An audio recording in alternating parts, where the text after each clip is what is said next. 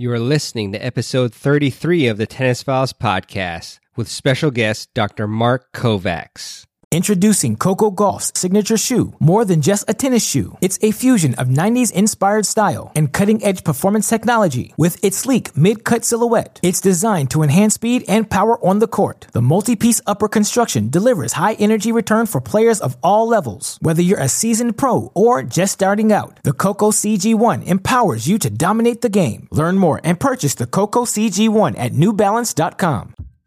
Welcome to the Tennis Files Podcast, bringing you advice from the top minds in tennis to help you improve your game. And now, here's your host, Mehrban Iranshad. Hey guys, I hope everybody has been well since the last episode. Uh, I have been actually out sick uh, with a cold uh, for the past uh, week or so, but I am back with a vengeance and with a very well respected and amazing guest in Dr. Mark Kovacs. Um, he is just an expert in the field of sports science and tennis fitness, and he's trained so many elite athletes uh, around the world in so many different sports. Um, and there's really, you know, not much else to say. I just want to get into the content and get you guys pumped and ready to take your game to the next level by taking your fitness to the next level.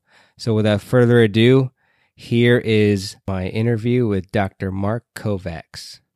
Everybody, welcome to episode 33 of the Tennis Files podcast. And today it is really my great honor to speak with Dr. Mark Kovacs.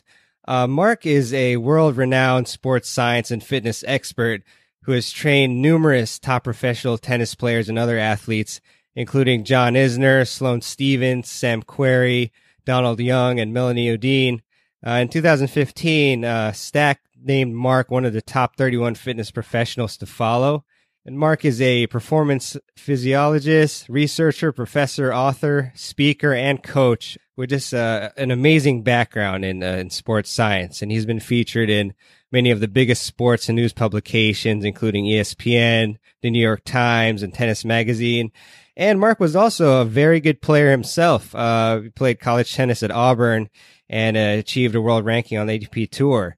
Um, and Mark is here with us today to talk about tennis fitness and uh, his new book that came out uh, that he co-authored uh, with a couple other fitness experts called "Complete Conditioning for Tennis," uh, the second edition.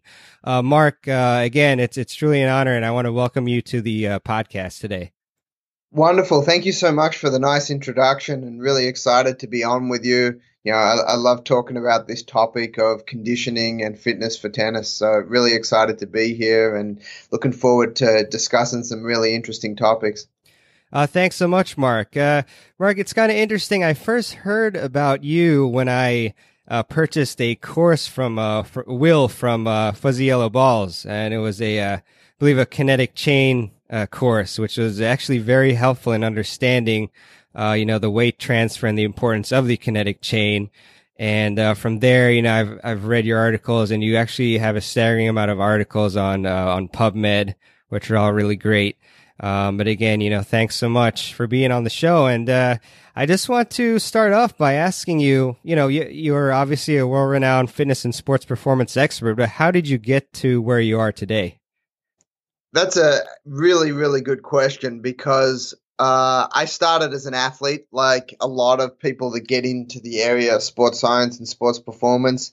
Uh, the only thing I ever wanted to do was be a tennis player. I grew up in Australia, played uh, a few junior Grand Slams, played a lot on the ITF junior circuit, mm-hmm. and then you know came to Auburn and uh, played there. Was looking to be a professional tennis player and had some injury issues uh, along the way, and that's really what got me into this whole area of sports science and sports performance. I wanted to better understand myself and what was happening with my injuries and you know this was 20 years ago now so the the field has completely changed. And you know it, we we know a lot more. We can prevent a lot more. We can train a lot smarter. And it really got me into that whole field of why do things happen the way they do? And what can we do to make sure that the athletes get the attention they need train the right way?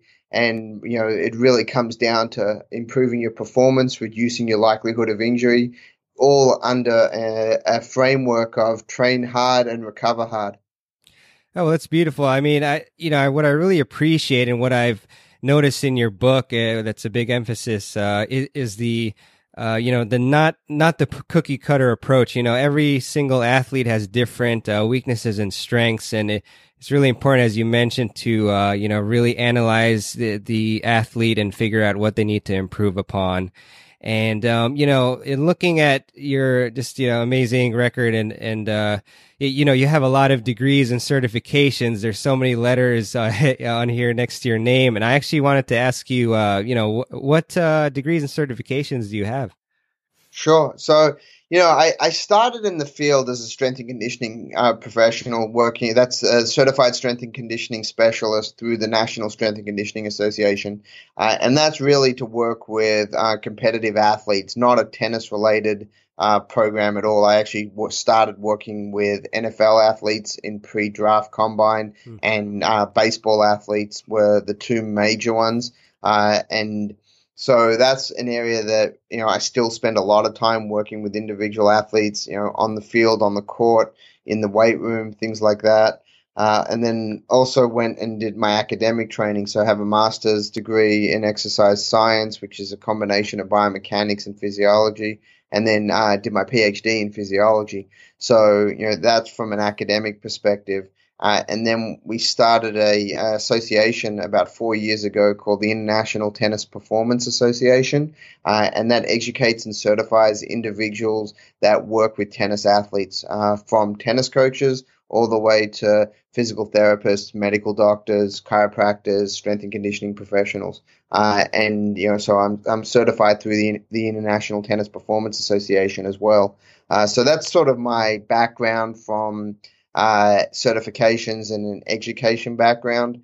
But you know, a, a, big part of it is really combining that information and that knowledge uh, with the practical application and working under some great coaches, some great scientists over the last couple decades, and really applying it the best I can with the athletes that we work with, the coaches we work with, um, and the different associations and high performing teams.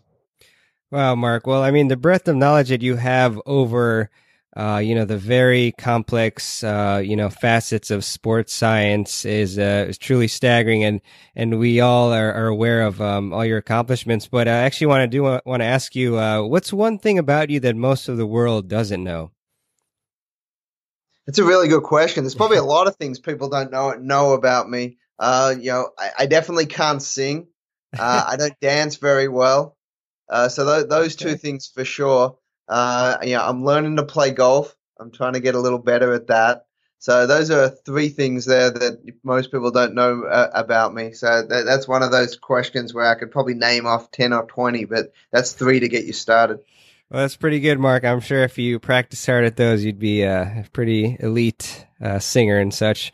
Uh, but Mark, so now uh, just uh, to get into you know the the content that everybody is just really excited to hear. You know, we we've seen a lot of uh, questions posted when I announced that I was going to interview you, and uh, I'm so excited as well. But um, so in your book, uh, the complete conditioning, uh sorry, complete conditioning for tennis, second edition. Um, you know, in the first chapter, you talk about uh, several elements of tennis fitness, and obviously, tennis is really, uh, in some uh, respects, like underappreciated for all the different skills that people uh, that's required of the players. So, can you talk about the different elements of tennis fitness that's required? Sure. I mean, I think it's like most sports that uh, require a, a multitude of physical capabilities. You know, we need the flexibility, you need the strength and power, you need the agility and movement, you need the endurance to last the long matches, you need dynamic balance. So these are all factors that really come into being a proficient athlete first and foremost, uh, and then a tennis player second.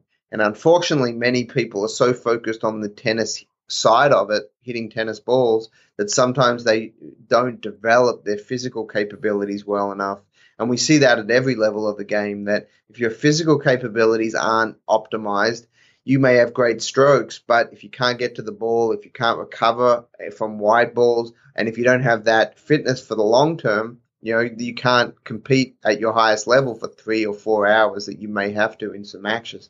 So it's really, really important to look at yourself as a tennis athlete and make sure that you don't have major limitations in your uh, physical capabilities. And that's an area that definitely can be worked on. You can really do a good analysis to understand where you're at today and then what areas you need to work on. Well, Mark, I really appreciate you highlighting uh, just how critical tennis fitness is for um, the success of tennis players. I know myself, um, whenever I'm at, I'm at my uh, peak physical condition, that's when I'm playing the best. And obviously, I mean, well, it helps every player, but especially those who are, for example, baseliners who grind at points. I mean, fitness is just paramount. And, um, you know, there's a lot of different elements uh, that you mentioned. And sometimes I feel that players get overwhelmed as far as what they should be addressing. So, how would you prioritize and address uh, the different elements of tennis fitness when we're trying to plan out our training? Sure. So, it's a really, really good question. And everyone's at a different stage of their tennis development. Mm-hmm. At younger ages, there's certain things you want to focus on more at older ages, there's things you really need to prioritize. Uh, you know, the, the thing with most tennis players are from a speed, power, uh, strength perspective, a lot of that is based at the foundation on your strength level. So you need to make sure that you are doing some form of strength training. That's really the foundation for a lot of other physical capabilities. So strength is one component that needs to be a priority. The other is your endurance. You've got to make sure that you can last a match because we know plenty of players that are great in the first set, but by the third set, they got nothing left in the tank. So, strength on one end of the spectrum, endurance on the other. And then the third big piece is this flexibility slash mobility area, which you got to have the right range of motion. You've got to be able to get into the right positions correctly so that you can really utilize the energy appropriately, meaning that the energy from the ground up through your entire kinetic chain out into the ball. And that's where the great players, the efficient athletes, do a great job and they get injured less typically. Uh, and they're individuals that are less efficient. They're always using the wrong body parts to create their power. They're adjusting at the last minute to make contact with the ball those are the play, players that typically have more issues in the long run. Right, uh, that's fantastic. I mean, I remember seeing a picture of uh, Tommy Paul in in the uh, book uh, that we're talking about, complete conditioning for tennis, and uh, just a beautiful balance that he has at the end of the stroke, and that's uh, that attributes to his physical fitness and balance and flexibility and everything you know, rolled into one. Uh, in your view, Mark, and in your experience, which one of the fitness elements that you've uh, explained to us is most lacking in the majority of amateur tennis players? So when we're talking amateur tennis players, and more so adult amateur tennis players, mm. a lot of what you see as a limitation is general um, body strength, not necessarily absolute strength not how much can you lift one time, but the ability to sort of repeat that movement. So muscular endurance strength is really one of the areas where we see a, a lot of people are lacking.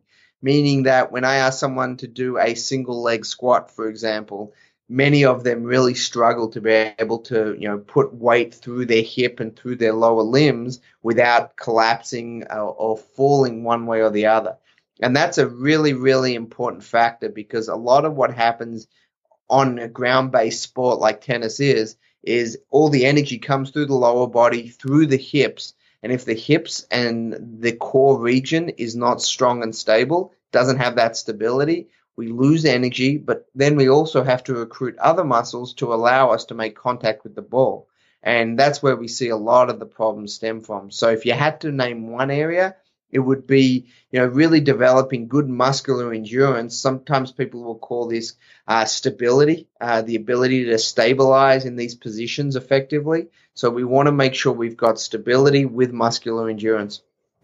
That's fantastic. And so, you know, regarding tennis musculature, um, you know, you discuss in depth uh, the physical demands of the game and the muscles used in tennis. And I'm curious also, uh, what is one critical muscle group that tennis players tend to ignore and undertrain? Yeah, it's a great, great question. I mean, we used to say it was the core, the core mm-hmm. region. I think a lot of people now understand that, that that's really, really important. So a lot more people are now training the entire core region. Uh, still, sometimes they're doing it with the wrong exercises or doing it the wrong way and recruiting the wrong groups of muscles. But that area at least is more of a focus. Uh, one area that doesn't get enough attention is the lower limb, so the calf all the way down to the ankle, because that's really your last major muscle groups and then the last major joint before ground contact. And we know that everything that we can get energy wise into the ball comes from the ground. So if we have a weak link at the ankle and through the calf, then everything further up the chain is limited. So really emphasize that ability to have good range of motion throughout the calf muscles, uh, have good stability through the ankles, uh, and then really be able to generate enough force through that that we can transfer up through the body and out into the ball. So you know one of the areas that we see is quite limited in most tennis players, and it's not a major focus, is that calf through the ankle area, especially in the amateur adult players. And so with that, what is perhaps one exercise that we can implement right now um, to strengthen that area? So there's really a couple good ones for the calf. I mean, one you want to make sure you stretch it out daily. Uh, calves mm-hmm. tighten up. Most players' calf muscles are rather tight, so we want to be doing calf stretching. Most people are familiar with the the most common ones. You know, you can push against a wall and lean forward, and that'll stretch your calf. You can put your foot up against a wall uh, and then lean your body forward, stretching out your calf muscles. So that's two stretches that are really, really beneficial. Uh, and then the other area is really doing, you know, body weight squats is really good. That does more than just the calves. But if you do body weight squats on a regular basis and try to get lower each day, it's going to help give you some strength down in the lower limbs, not only the calves, but also the hips as well and that can really be advantageous to individuals that are using their legs a lot when they play tennis. They're on on court for multiple hours, and you've got to have your engine, which is your legs, working, you know, at, at a good clip on a regular basis, and you need to train that effectively. Fantastic, and I know that you uh, amazingly this this uh, book that you co-authored has you know about fifty six videos in it explaining uh, you know most of the critical exercises uh, that you mentioned. But you meant you also uh, said that we should try to be going a, a, lower each time we squat. And I was curious, you know, there's different, um, I guess, philosophies on how low we should go. But are we talking parallel or maybe lower than that? Yeah, really good question because most individuals struggle to get very low, especially the older you get, the stiffer you become in general, unless you're doing structured flexibility and mobility training. Uh, you know, a while back there was a big, um, you know, advice to for most people to not go below parallel. It would put more pressure on your knees, uh, and that's what a lot of people thought. And if it's done correctly, that's not necessarily true. But unfortunately, a lot of people are very stiff and very tight. So in general, you want to make sure that you get to parallel. That's goal number one. And then if you're planning on trying to get below parallel, it's not necessarily a negative. I do that with a lot of the nearly all the athletes I work with. I get below parallel, but it's under control and it's with correct technique. The challenge is the moment you get below parallel, things start to change in your posture, especially at the lower lumbar spine area. Hmm. And if you don't know what you're doing in that position, you will sort of cheat to get that extra range, and that's not what we want. So that's why, in general, if you're working out by yourself, if you don't have a trained person who's working with you, helping you on technique, you want to be, play it safe on that, and you know just go to parallel. But if you are working with a trained person who knows what they're doing, going below parallel is actually really beneficial because when we're on a tennis court, we have to get ourselves in all sorts of positions we're lunging, we're sliding, we're getting below the height of the ball. You know, so we need to be trained in all those type of movements that we may experience on a tennis court. Right, uh, I appreciate that information. I, I just love uh, squats, are one of my favorite exercises. So I can't help but ask you these two quick follow up questions. Uh, one is, you know, there's the high bar squat and the low bar squat, I guess primarily, and there, there's also overhead squat as well. I mean, is there you know one in particular that you would favor over all the others, or is it you know we just use all of them uh, at different points in our training? Yeah, so there's a lot of squat variations. You know, where you position the bar is one aspect. Where you position your arms, whether you you know whether you go a wide grip, a narrow grip on the squat, uh, the, the, whether you do a front squat or a back squat, uh, whether you go an overhead squat, whether you then change it up with dumbbells or with um, kettlebells or goblets. There's all sorts of variations to perform a squat movement. The, the, the question that you have to ask yourself is what's the safest version for me based on my body shape, based on any limitations I, I may have. So, you know, barbell squatting is great if the athlete has stability, has good technique, has the ability to get in the right positions. However, many tennis players, especially adult tennis players, barbell squatting may not be the preferred model. It may be a form of dumbbell squatting, band squatting, you know, kettlebell type squats. There's a lot of variations there. The big question you have to ask yourself is Am I targeting the front of my legs? Am I targeting my glutes, uh, my butt muscles? Am I targeting my hamstrings? Depending on how you squat, you can change which muscles get recruited to a higher percentage. So there's a lot to it. Um, in general, most people don't think like that. They're like, hey, I just want to work my legs out. I'm going to do a squat and I'm going to get everything all at once, which is true. You are going to recruit your quads, your hamstrings, your glutes, your back muscles, your core muscles, your calves are involved. So that's why squatting is a great exercise because it's a total body movement. Uh, but it's important to understand that you know certain positions in a squat can cause potential issues if they're not done correctly. Just like playing tennis, if you hit a tennis stroke with the wrong technique, you're going to get yourself in trouble over time. It may not happen on the first rep, but if you continually hit the ball with the wrong technique, you are likely to hurt yourself. And it's the same thing in the weight room. So you've got to be smart about how you structure your your, routines uh, and progress appropriately. The biggest thing is gradual progression, and we see that with too many people when they haven't worked out for a while. They get back in the gym and then they start on a routine. And the first couple of days they feel great because they're not sore, they haven't done much.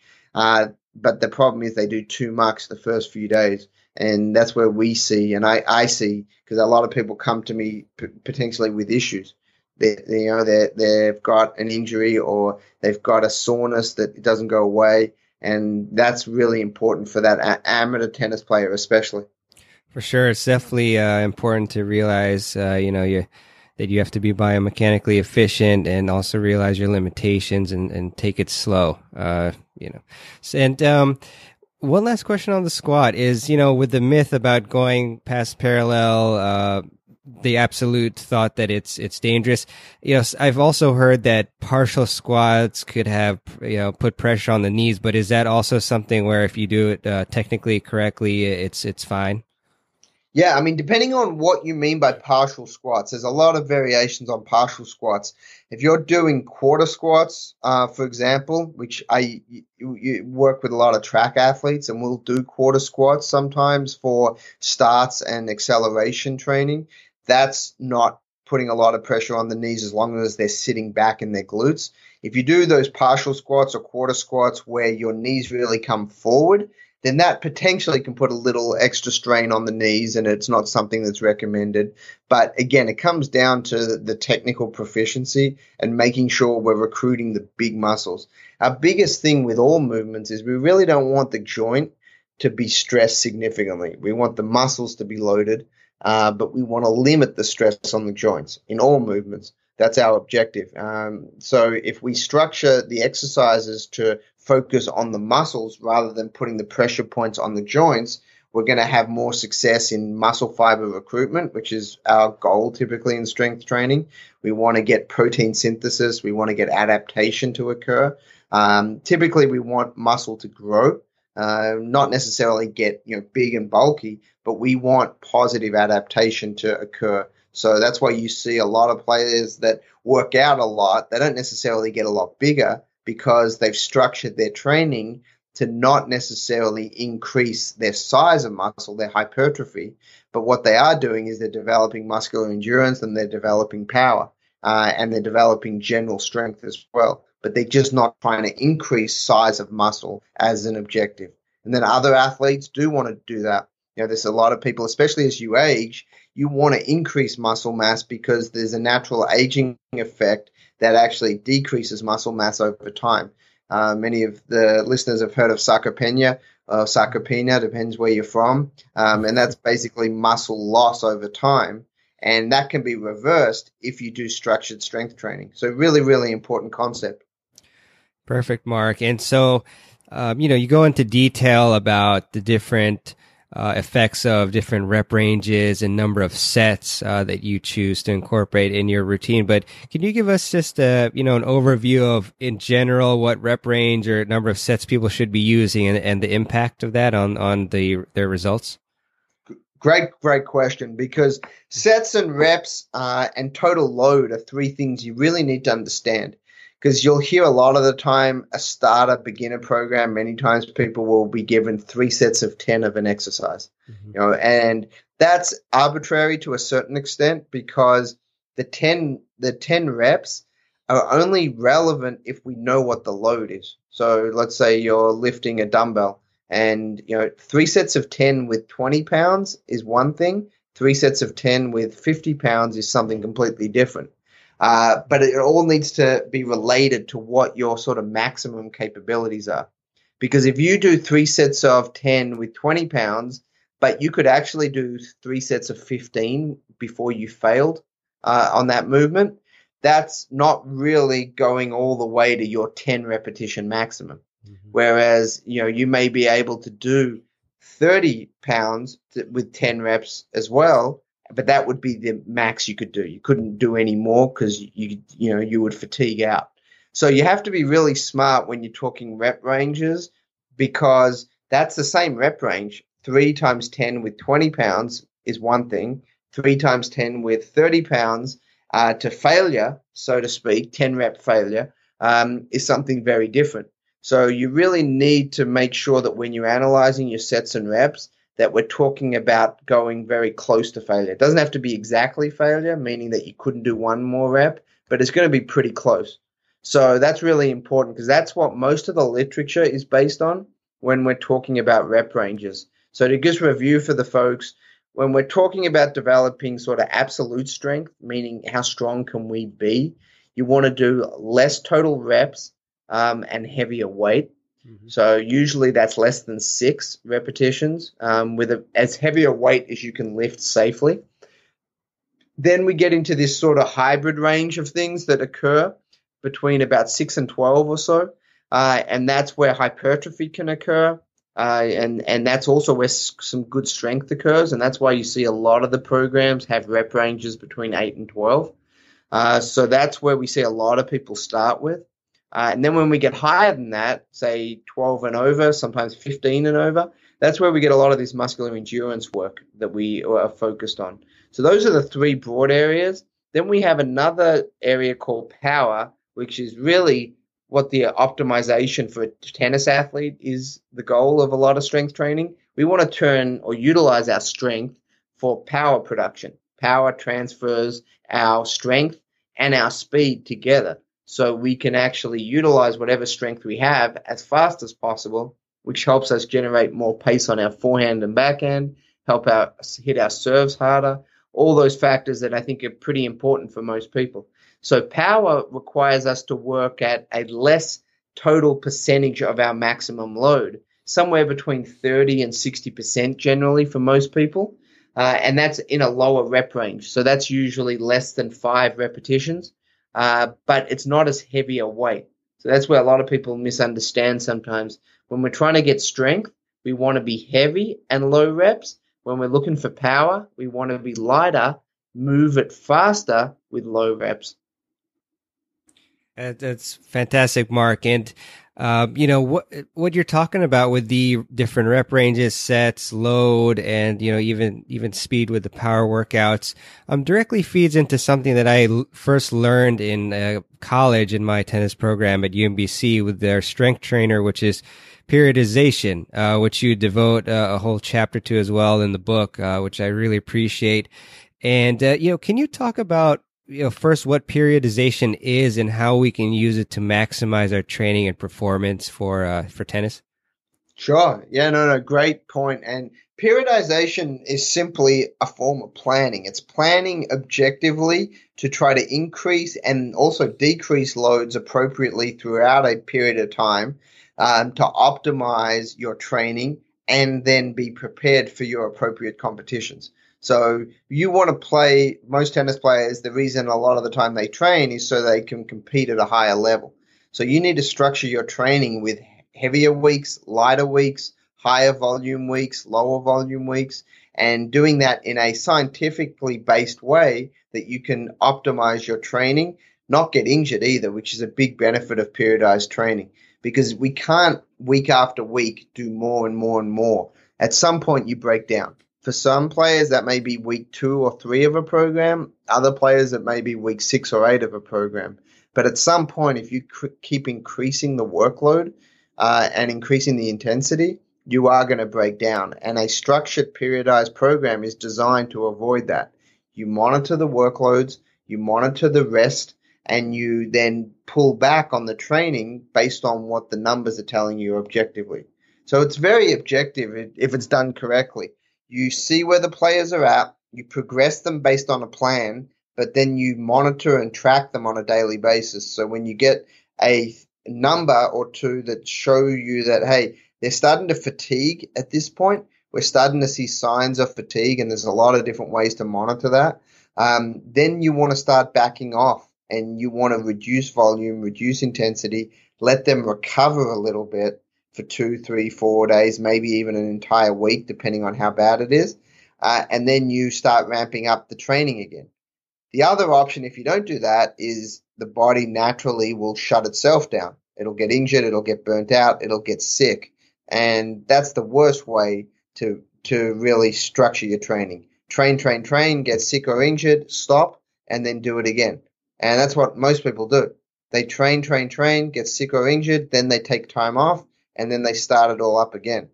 Periodized training is really designed to appropriately ramp up our training with structured download or unload weeks throughout the year so that that doesn't happen and that we can continually progress better and better training, more volume if needed, uh, and appropriate progressions with recovery. Uh, fantastic stuff, Mark. And so, you know, in general, um, you know, when we consider the different uh, phases and uh, I suppose uh, types of training, um, I mean, I would surmise that we would, uh, in the order we would we would approach this is we would first do strength and then we would do power. And i'm wondering where you know aerobic and anaerobic training fits in. So could you give us maybe a, a general progression? Let's say if i was or our audience was preparing for a big tournament in, in four months uh, you know what we would train first in, in terms of strength and power and such. Yeah no great great question. And there's really two avenues you can approach the progressive training like that for if you've got a few months out. One is called a traditional or block periodized model, which is uh, you do training blocks on a specific focus. You may spend two or three weeks on strength, two or three weeks on hypertrophy, two or three weeks on muscular endurance, two or three weeks on power leading into an event. So you really emphasize one specific component for a uh, extended period of time. This is a great way to train and develop those areas, no doubt about it. Uh, and with a lot of athletes that have a traditional season where they have a full tr- uh, off season, a full preseason, that's how I train them. You know, football players, basketball players, different sports like that that have six months, some of them, to really train physically without competition. Uh, and that allows you to do that in many tennis players, they don't have that luxury necessarily because they're playing once a month, they're playing every two weeks. A pro tennis player uh, may play three weeks on, they may take two weeks off, three weeks on, and that's their entire year. So for those individuals that are a year-round sport that are competing year-round, uh, I, we use a tennis-specific periodized model that you know I, that, that I personally use. It's a development over the last sort of decade and a half. And it's a form of non traditional periodization, meaning that we do everything every week. We have a strength day, we have a hypertrophy focus day, we have a muscular endurance day, we have a power day. Uh, and what we're doing there is we're working everything each week. And the way we periodize it is we increase or decrease the volume and intensity uh, in a structured way leading into our major tournaments. So certain events where we know aren't as important as others. If someone's playing for a national championship, for example, that's a priority. So those weeks we want to peak for. Whereas if they're playing a local event in their hometown, just for match practice, they're going to train through that tournament somewhat. They're going to maintain their physical training regimen. They're going to work through their periodized plan uh, so that they can really peak for some of the more important events. So those are the sort of two broad models that you can utilize, uh, and you know, both have their benefits. Both also have some limitations just based on how you structure them and what your scheduling limitations are. But again, the objective is to build the foundation. So making sure you have good stability, good flexibility, and good general strength as your base. And then you put things on top of that. You put your hypertrophy on top of that. You put your power on top of that you put your you know speed movements on top of that. If you do speed and power first without having a strength base, you're going to really limit your development and you could potentially injure yourself as well because power movements are very high velocity. And if your body's not adapted to the right type of training, we don't want to go straight into power movements on day one without a good base of support there. Introducing Coco Gauff's signature shoe, more than just a tennis shoe. It's a fusion of 90s inspired style and cutting edge performance technology with its sleek mid cut silhouette. It's designed to enhance speed and power on the court. The multi piece upper construction delivers high energy return for players of all levels. Whether you're a seasoned pro or just starting out, the Coco CG1 empowers you to dominate the game. Learn more and purchase the Coco CG1 at newbalance.com. Hey, it's Kaley Cuoco for Priceline. Ready to go to your happy place for a happy price? Well, why didn't you say so? Just download the Priceline app right now and save up to 60% on hotels. So, whether it's Cousin Kevin's Kazoo concert in Kansas City, go Kevin, or Becky's Bachelorette Bash in Bermuda, you never have to miss a trip ever again. So, download the Priceline app today. Your savings are waiting. Go to your happy place for a happy price. Go to your happy price, Priceline. Thanks so much for that, Mark. That's uh, just super helpful and is going to help a lot of people in our audience uh, train effectively uh, with periodization. Um, so, one question that I have from Grace, who plays ITFs, uh, is what are the best strengthening exercises for the serve? Yeah, really, really important question. And, you know, I do a lot of work on the serve. Um, we do a serve specific screening tool uh, that we utilize with our, our, athletes to figure out where their weak points are, specifically related to the serve, uh, and then put them on uh, structured training programs to improve that.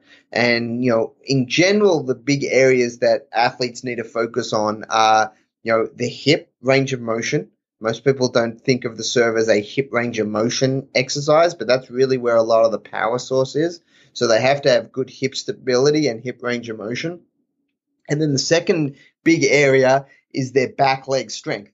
So most people don't have great strength or power off their back leg. If you're a right-handed tennis player, that would be your right leg.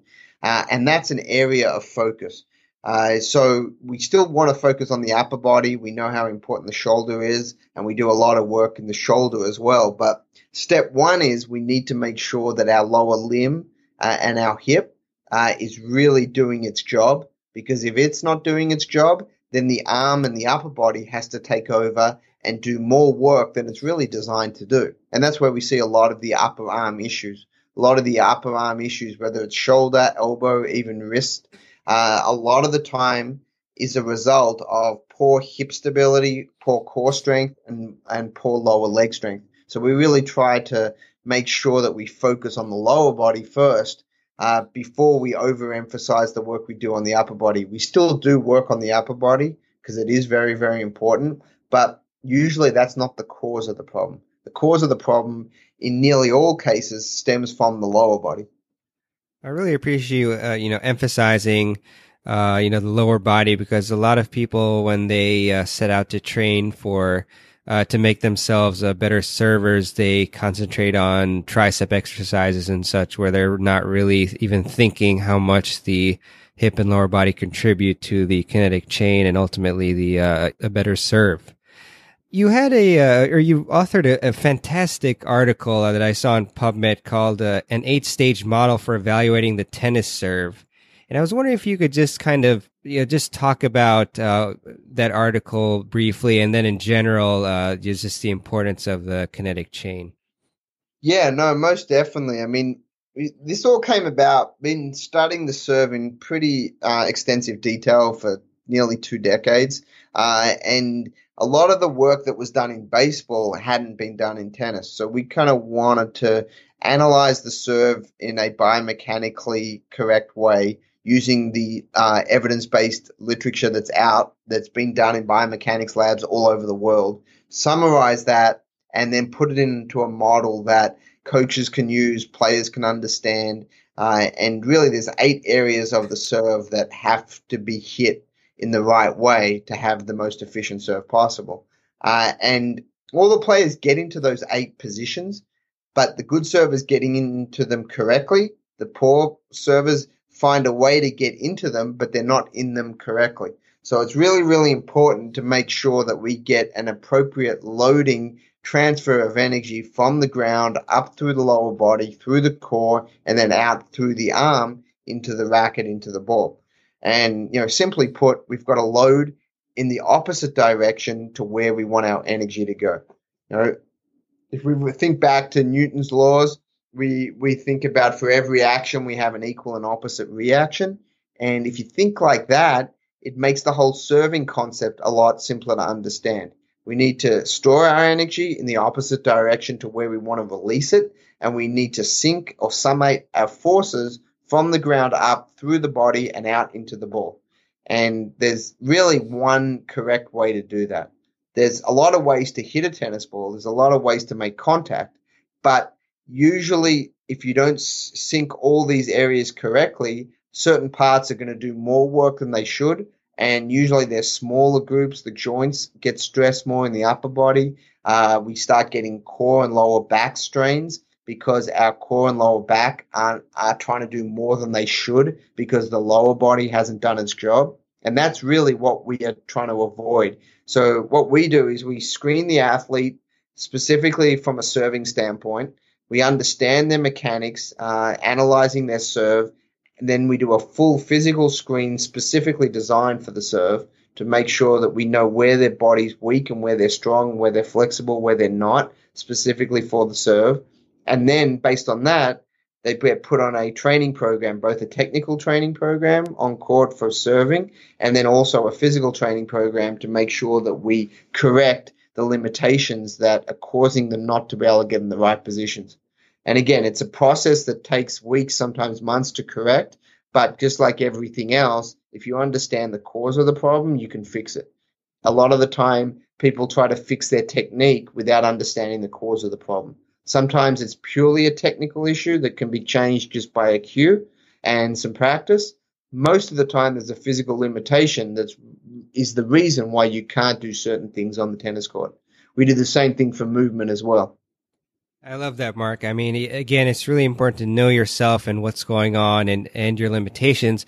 And that's another reason why I really love uh, complete, complete conditioning for tennis, uh, second edition, because you devote a chapter that shows players how to actually uh, perform fitness tests and such uh, to figure out what areas they're deficient in, whether it's uh, power, balance, and such. And uh, I mean, I think that's that's really cool that you have that in the book.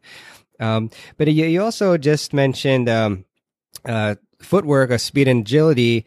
And, you know, there's a lot of players who have inefficient biomechanics, especially with their footwork. And as you mentioned, inefficient, uh, you know, just they don't get to the ball in the uh, least amount of steps. So what advice would you give a player who knows that they have, uh, inefficient footwork, uh, on, on how they should approach correcting these deficiencies? Yeah, very, very important area because the footwork piece is quite misunderstood sometimes. Uh, a lot of people think that taking a lot of little steps on a tennis court is the best way to move, and it's and it's definitely not. Uh, it's actually the, one of the it's a slower w- way to move on a court. We want to be in the air more than than we're on the ground. So what that means is we want to take less total steps to go from A to B. The problem is we want to do that as quickly as possible. So we have to have the right amount of power to generate into the ground and out. So if you think about uh, Usain Bolt, for example, at the Olympics, the reason he wins pretty much everything is he takes less total steps than all his competition in the 100 meter dash. Hmm. If the fastest way to move was to um, take a lot of little steps, we'd see everyone shuffling down the track. And we don't see that for a reason because the fastest way to move is to take big steps. What happens though is if we take big steps, sometimes we do need to take those small adjusting steps. But that only occurs if something's gone wrong in your movement meaning though you haven't timed it right, you've overran the ball, you've misread the ball that's coming to you.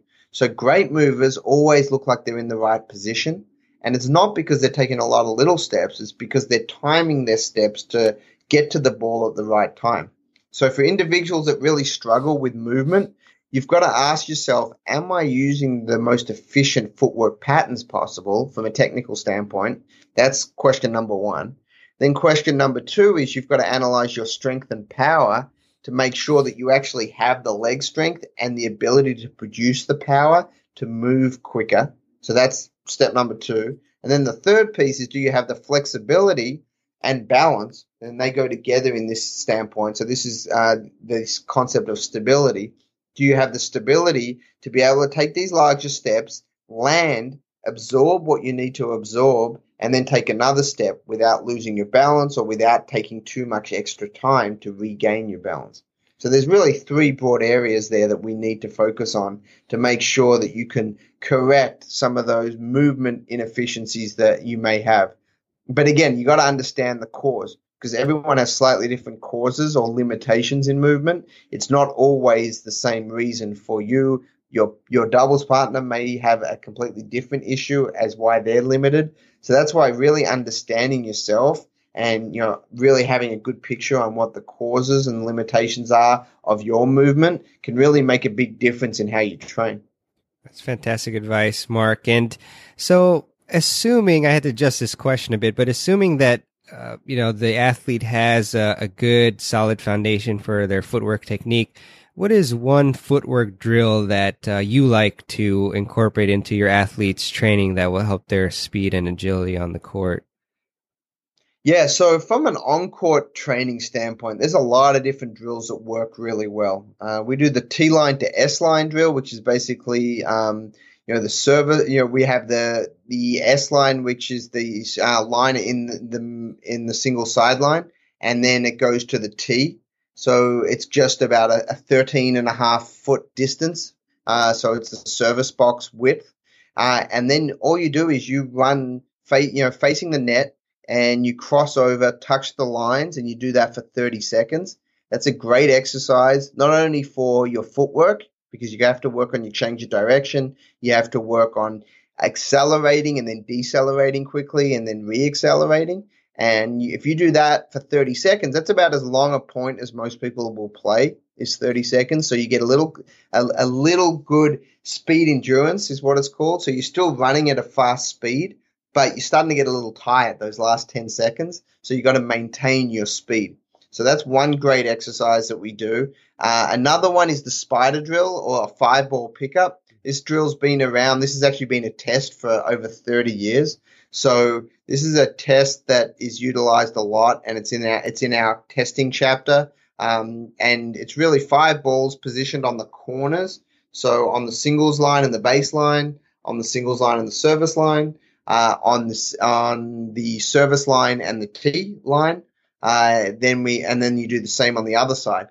And you have five balls. You have to pick those up and put them back on the T, uh, on the baseline T, and you do that as fast as you can. So that really incorporates a lot of different movements uh, in the distances that we see on a tennis court. So those are two great exercises that can be incorporated. There are dozens, actually hundreds of others that I utilize with players. Uh, some add resistance, some require shorter distances, some require longer distances. But it's really, really important to focus on your technique understand your angles going in and out of corners because that's really really important. That's where you make up your time is when you go into a shot and you decelerate and then you have to immediately reaccelerate. Uh, and that's where the great movers do so well. It's not how fast you start it's how well you stop and how well you restart. It's really the art of good movement Fantastic. Thank you for that, Mark. And, um, you know, there's a ton of footwork drills among other exercises that are all in Mark's book, which I will uh, certainly link to in the show notes at tennisfiles.com slash 33. Um, so we had Allistair McCaw on the show, another, uh, you know, well-respected, um, trainer and fitness expert, uh, who just has fanta- fantastic knowledge of the game. And he mentioned that, um, you know, how, how important flexibility is in general, especially, uh, I think he attributed Novak's rise, uh, specifically to flexibility, uh, at least a substantial part of it. And so what are three stretches that every tennis player should be incorporating into their stretch routine? Yeah, no, stretching's very, very important. You have to understand that stretching by itself is is vital, but we have to get functional range of motion, meaning that we can utilize the new range of motion that we get. If you just continually stretch without strengthening that new range of motion, that can potentially lead lead to issues. So, you know, there are people that stretch a lot but don't strengthen in those new ranges of motion. So you have to be a little careful there. Uh, but in general, most tennis players are very stiff. Uh, stretching is really, really important. Uh, a couple areas. First off is calves. Got to get those calves loosened up. That's again, we talked about that earlier. Really, really important to do your calf stretches to loosen up that area. Um, the next is you know, our our hips. Our hips are typically very tight for tennis athletes, so we want to make sure that we loosen up our hips uh, and specifically, you know, our internal hip rotation. Internal hip rotation in tennis players is very poor, so we want to make sure that we stretch our internal hip rotators, and there's some great stretches in the book for that. Uh, and then the third area that you really want to, you know, f- focus on is the shoulder because that's where we see a lot of the challenges. And the biggest challenge in the shoulder is our internal range of motion in our shoulder. So, you know, the sleeper stretch is one stretch that is commonly recommended. There's a lot of others. Um, but if you take a look at the book, they'll really go into detail as to which stretches and how to uh, perform them because it's really, really important to make sure that the flexibility and the stability is developed so the athletes really uh, can do what we want them to do on court because having the strength is great, but if the flexibility is not there with it, you're limited in in how much range you can use that strength in. So it all goes together. Being strong is great, but you have to have the flexibility. If you only have flexibility without strength, we have a problem as well. So you need to make sure you're training all these components appropriately. Oh, that's fantastic. That reminds me of, I believe, your quote in, uh, I forget which magazine, it might have been ESPN, where you mentioned how Federer, you know, he didn't have, you know, the top, top, um, you know, strength in the world or the, the, he wasn't the most, for example, flexible or powerful. But if you, uh, take the average, uh, you know, he basically was off the charts of these attributes. Yeah, no, I mean the, the all the top tennis players, you know, I really they're never going to be have the best vertical jump. I've worked with football players and basketball players with 42 inch verticals. No tennis player has a 42 inch vertical. You know, they're they're in the mid 20s, low 30s at best. But their their you know 40 yard dash times aren't going to be four threes or four fours, which a lot of athletes I've worked with can run. They're going to be in the four sixes to four eight range probably. You know, they're not going to put up 225 on the bench press 25 times or 30 times. So they're not going to win any of those traditional competitions. They're not going to win a marathon against one of the top marathon runners. However, they're going to do pretty well in all those competitions. And when you combine all those scores together, their average is going to be higher than a football player because they're not going to have the endurance. They're not going to have uh, some of the other attributes that tennis players have. The marathon runner is not going to have the strength or the power or the speed that a tennis player has. Uh, so, you know, tennis is one of the toughest sports in the world to play at a high level because of you need to be really good at all those physical variables, let alone the one-on-one mental competition and the stress and anxiety and pressure that one-on-one competition um, forces you to do. So you have to perform at a really high level under physical stress, but also significant mental and emotional stress in every match. Yeah, I mean that's uh, so true, and I just uh, really appreciate you mentioning how important uh, it is to just focus on several uh, aspects instead of you know some people just go and work out and focus on strength only, and you've got to put it all together. Mark, I mean, obviously your your book, Complete Conditioning for Tennis, a second edition, uh, which you co-authored with Todd Ellenbecker, who I've actually been uh, in communication with, and I really hope he comes on the show, and Paul uh, Roetert, who are two just uh, amazing fitness experts. Um, I just want to ask you, you know, there's a ton of information in the book, and how do you recommend we we digest it all and and put what we read into action? Yeah, no, I'm glad you mentioned, um, you know, doctors Roetert and, and Ellenbecker. Both Paul and Todd have been longtime mentors of mine. They actually wrote the first edition of this um, together. And uh, I was honored and humbled when they asked me to sort of, you know, take the lead on this uh, next edition. Um, and they're phenom- phenomenal individuals in the tennis space. Both of them have really you know, changed the field over the last two decades in the conditioning space and the strength and conditioning space for, for tennis. Um, but from a standpoint of how you should sort of analyze the book, the way I would suggest it would be to read through the whole book once, um, like you would any any normal sort of um, fiction book, um, and then really then highlight chapters that you feel like you need to optimize. So you know we have chapters on movement, on strength training, on nutrition, on recovery, on injury prevention, on testing. And although all, all, the entire book's good for everyone, we all understand we don't have unlimited time to go through everything and do every exercise. So we've given some sample examples. We've given a lot of videos that a lot of people like. So that's definitely, you know, one of the best ways to utilize the resource. Want to also thank the United States Tennis Association because we worked very closely with them, and they're a co-author of the book as well. And you know the folks at uh, USTA Player Development, you've got Dr. Paul Lubbers, uh, Dave Ramos, uh, Satoshi Ochi, uh, all contributed and really helped to you know get this over the finish line to be a really good resource for the industry and for you know tennis players at all levels. Yeah, I mean, again, I echo your sentiments uh, to, about uh, thanking the USTA. Uh, they've they've done a lot for um, you know for tennis and for this book and and in furthering a lot of people's enjoyment of the game, USTA leagues and such. Uh, just amazing job from them. Um, so this is the second edition of the book. Obviously, the first edition uh, James Blake on it. This one has Isner. But what else has been changed or updated from the first edition? Yeah, great question. I mean, we've we've completely redone this book. So there's some similar chapter names as the uh, previous edition, but every chapter's been completely re redone with the latest information. The previous book was more than ten years old, so there's been a lot of differences um, in the research, uh, in the best ways to train. So that has been redone in the chapters that have similar names to the previous edition. But we've also added a series, a series number of chapters as well. We've added a nutrition and hydration area, which is an area I spend a lot of time in. Uh, a whole chapter on recovery, which we know how important that is. Um, our injury prevention and rehab chapter was really increased significantly. Our testing chapter. Um, so we've really added a lot more detail. Uh, all the photos, all the videos are brand new. So it's a completely different book um, just because it's got the same title. Uh, more than 70% of the information has been updated. I appreciate that, Mark. And, uh, you know, just incredible job to, to, all of you on this book.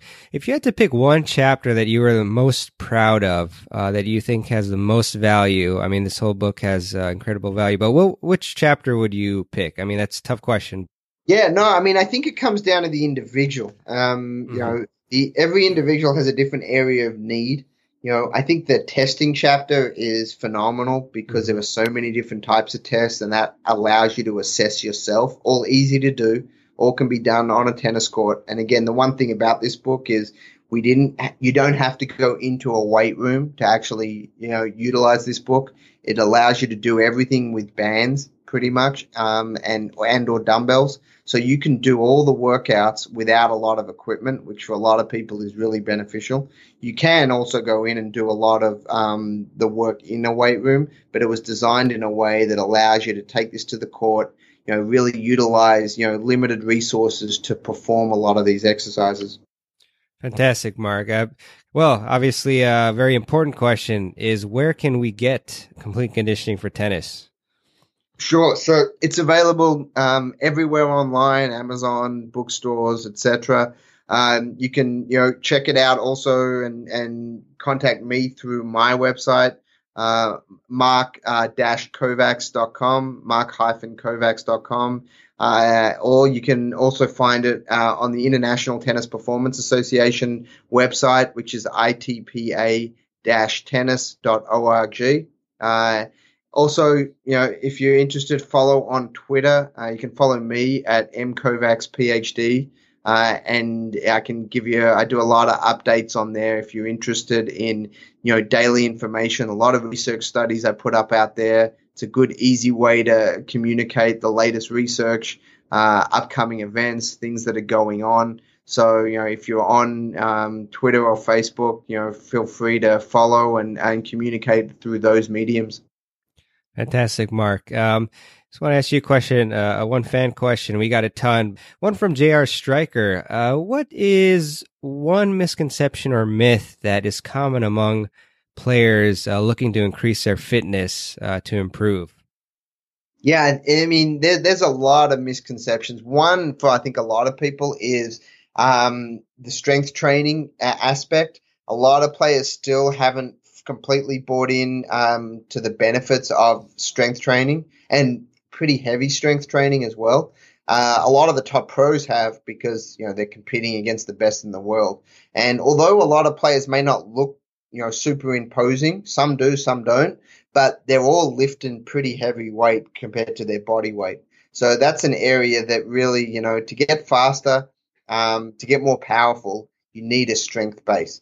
Uh, and there's no way around that. There's no way that, you know, athletes that want to get faster, they have to get stronger. There's a reason that the fastest athletes in the world, wide receivers, running backs, you know, 100 meter sprinters, you know, most of their life is spent in a weight room lifting heavy weight. It, you know, it's really, really important to understand that. And that's one of those things where it's, it's a pretty important area. If you want to develop your speed, your movement, your power, you know, strength training and relatively heavy strength training needs to be incorporated. And remember, you need to have good technique. You have to know how to do it correctly. That's why you want to work with a trained professional. Um, but it is an important area of the development for your tennis fitness. Fantastic, Marius. It's all about uh, you know making the body adapt, uh, and you can only do that through uh, pushing your body uh, gradually within reason and and tweaking uh, one of the many variables when you train. Mark, what are some other books because you've written a ton uh, and or articles uh, that you think we should check out um, that you've uh, authored? Yeah, no, I mean there's there's a lot of information I've done another book with Paul Roetert which is called Tennis Anatomy, and uh, that's uh, another strength and conditioning type book for tennis. The beauty about that book is it's got a number of phenomenal um, drawings actually with all the muscles um, embossed on it, so you actually see the muscles that are working during strokes, but also during strength and conditioning exercises. So that's a great resource. Um, we've got a few other books, uh, Dynamic Stretching book, which is uh, for multiple sports. We've also got a stretching strap flexibility book, so I've done a lot in the flexibility space. Uh, we've got this tennis recovery book as well. Uh, so there's a lot of areas that are relevant to the tennis athlete uh, in those resources. But if you're looking for more information, uh, I'd recommend you go go to my website and can there's a lot of information there and can direct you to other resources that are available for you as well.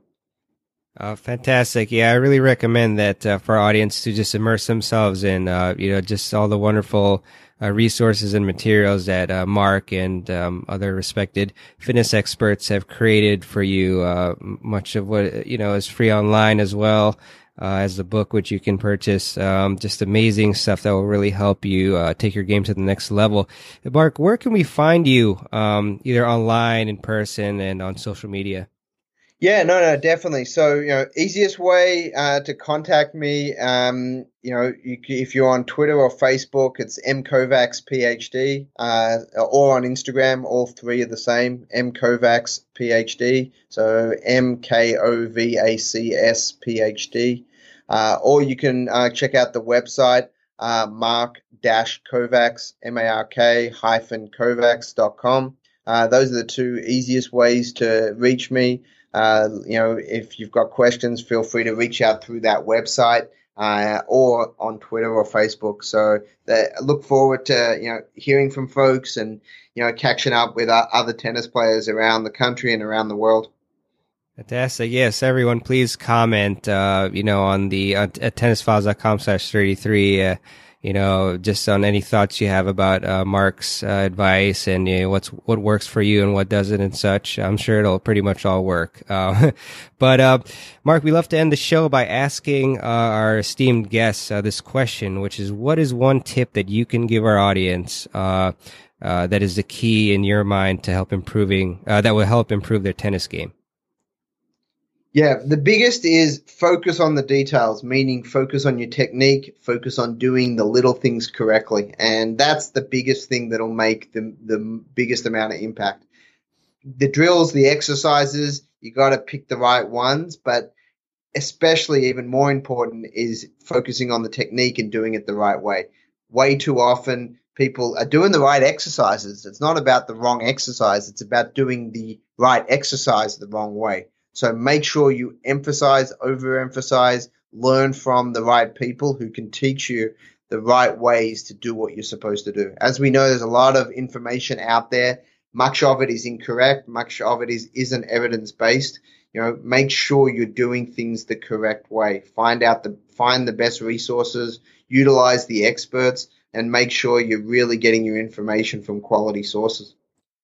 Mark, uh, I can't thank you enough. It was uh, just amazing to speak to you and to hear all the knowledge that you've accumulated and uh, over the years. And uh, you know, thanks for uh, positively affecting the uh, performance and lives of so many athletes from all all sports. And I really cannot um, endorse complete conditioning for tennis, the second edition, enough. I've been reading this book and I'm really amazed by uh, just the amount of depth and uh, the personalization that uh, is afforded uh, everybody who reads this book in terms of finding out what they need to do through reading uh, this book to uh, you know take their fitness and their game to the next level. there's so many videos in here and um, explanations, and it's just incredible.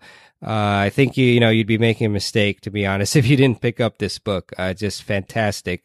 And uh, Mark, thanks for being uh, just a wonderful guest and for being so responsive. Uh, you know, on Twitter, messaging me back uh, when I I asked, uh, I was praying that you'd come on the show, and you did. And uh, I just want to thank you for everything. Yeah, no problem at all. Keep up the great work, and you know, keep spreading you know good information, which you you do. And you know, look forward to following the podcast in the future as well. So you know, yeah, appreciate all the opportunities to you know share good quality information. Thank you so much, Mark. You take care. All the best to you. No problem. Thank you so much. I hope you guys got a ton of value from my interview with Dr. Mark Kovacs. I know I certainly did. Uh, just some amazing stuff from a very highly accomplished uh, fitness expert. If you guys are interested in getting Mark's uh, book that he co-authored with uh, Paul Roetert and Todd Ellenbecker, uh, you can get it at tennisfiles.com slash fitness book.